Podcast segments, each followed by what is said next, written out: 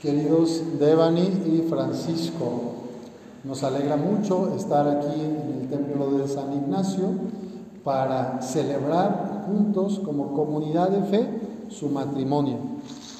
Hoy vienen a buscar esta bendición de Dios y es muy importante que tengan presente que Jesús y la Virgen María son sus mejores aliados para sostener su matrimonio, para permanecer en el amor. Vivimos tiempos difíciles después de la pandemia. Este, sabemos que muchas parejas pasaron dificultades, pruebas durante la pandemia y en el mundo actual todavía, ¿verdad? Siempre hay dificultades. Todas las relaciones humanas tienen altos y bajos. Ustedes ya han caminado un tiempo juntos, ya conocen más o menos cómo es el otro. Digo más o menos porque uno nunca termina de conocer al otro. Y ustedes van a seguir andando ahora, pues de la mano de Dios. Ya estaba Dios con ustedes, siempre ha estado. Pero con el sacramento del matrimonio se les confieren gracias especiales para poderse mantener unidos y para que, si es la voluntad de Dios, puedan formar a sus hijos en la fe y ser pues unos padres que den buen testimonio, que sean personas que hagan un mundo mejor a través de ustedes y sus hijos. En este evangelio que escuchamos de las bodas de Caná, pues vemos a Jesús intervenir. María, su madre, Nuestra Señora, le dice a los servidores, hagan lo que Él les diga. Y eso es lo que yo les vengo a decir hoy. Solo Jesús es el que les puede indicar cómo es la mejor forma de mantenerse en el amor y de ser plenamente felices. Cuando ustedes se están casando, ahora que se casan, no van a perder su individualidad, van a seguir siendo cada quien como es. El texto del Antiguo Testamento ¿verdad? dice que se harán una sola carne, y eso es cierto, pero no quiere decir que Devani deje de ser Devani y Francisco deje de ser Francisco. Cada quien seguirá teniendo su propia identidad. Pero ahora, con la bendición, con el sacramento del matrimonio, lo que pasa es que hacen un proyecto común. Van a caminar los dos mirando hacia el mismo rumbo.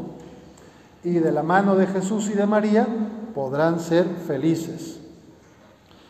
El matrimonio no es algo cerrado, no es algo como para verme yo con la esposa o la esposa con el hombre y siempre nada más, sino que es abierto a la sociedad.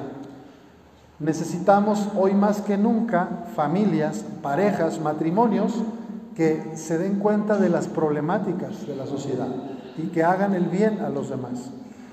Ustedes, su primer deber es quererse y cuidarse uno al otro, pero después de la familia, de su propio núcleo, de su casa, están los vecinos, están otras familias, están los lugares de trabajo. Entonces ustedes tienen que potenciar en el otro que haga bien a la sociedad. Eso es parte de la maduración y del crecimiento en el amor. Que florezcan donde están, individualmente. Entonces tú, Devani, vas a ayudar a Francisco a ser un mejor ser humano. Y tú, Francisco, a Devani a ser una mejor, ser humano, una mejor persona. Las tinajas que vemos en el Evangelio, dice que eran seis tinajas de unos 100 litros que Jesús mandó llenar de agua y las convierte en vino. El vino en la Biblia representa la alegría, la fiesta. En cualquier banquete de los tiempos de Jesús, pues el vino era fundamental, porque permitía el encuentro, la relación, el amor, la alegría de vivir. Entonces María se da cuenta que se le sacaba el vino en la boda. Y entonces va con Jesús, oye hijo, aquí es cuando te necesito. María, pero todavía no ha llegado. María ya le estaba diciendo, hagan lo que Él les diga. Y Jesús quiere siempre que tu corazón, que su relación se mantenga de alegría, de fiesta, de diálogo, de encuentro. Cuando sientan alguna vez tristeza o cierto enfriamiento o alguna incomprensión, vayan con María y ella les va a decir, hagan lo que Él les diga, lo que Jesús les diga. Jesús y María son sus mejores aliados en esta relación. Le damos gracias a Dios porque ustedes son valientes, son muy contados los jóvenes de su edad que hoy deciden dar este paso. Son realmente un porcentaje mucho menor que hace 30 años. Entonces yo le doy gracias a Dios y a ustedes y felicito a sus familiares también por esa fe que les han transmitido, por esos valores del Evangelio que hacen que ustedes hoy estén aquí. Damos gracias a Dios porque se quieren comprometer. Y por último les quiero pedir a Devan y Francisco que se pongan de pie, párense los dos novios y por favor volteen hacia la puerta de la entrada, por donde entraron.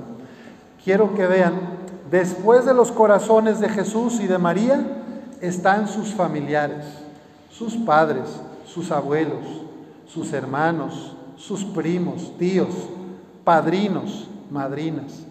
Y bueno, más parientes y todos los amigos y amigas que los acompañan. Muchos más que quisieran estar acá y no han podido venir.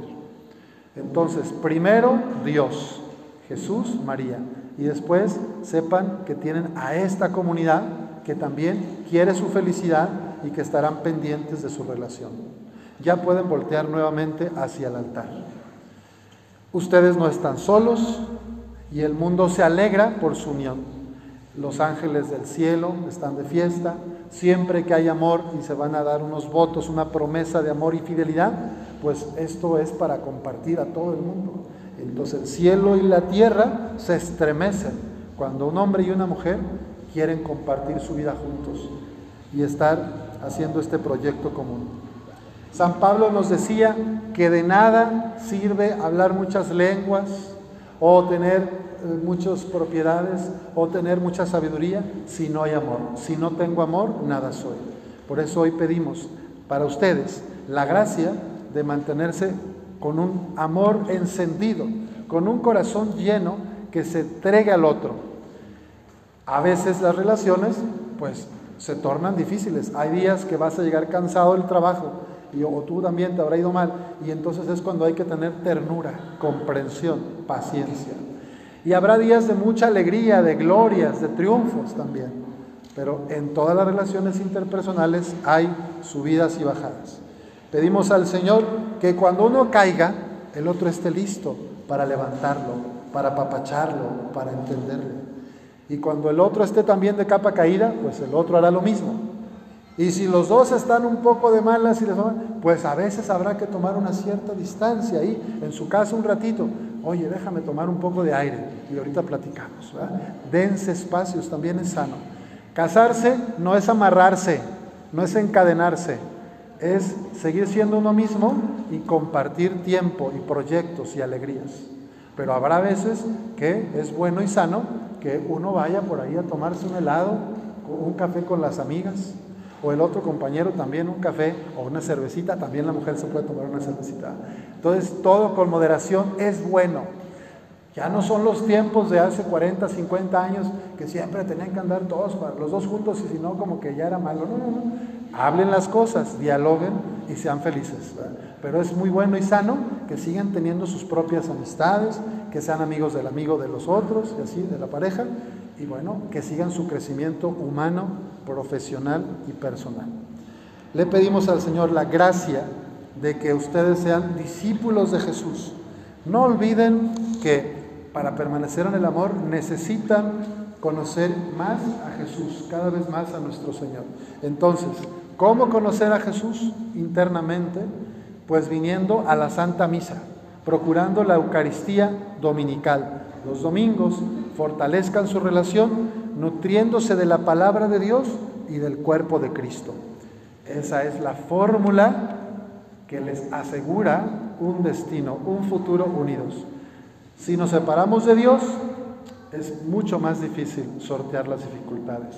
Pero teniendo a Jesús y a María en su hogar y viniendo a la Santa Misa los domingos, donde vivan, donde estén, busquen la misa, pues van a tener muchas más fuerzas y gracias para enfrentar las dificultades y también para gozar más las alegrías. Damos gracias a Dios por su unión y que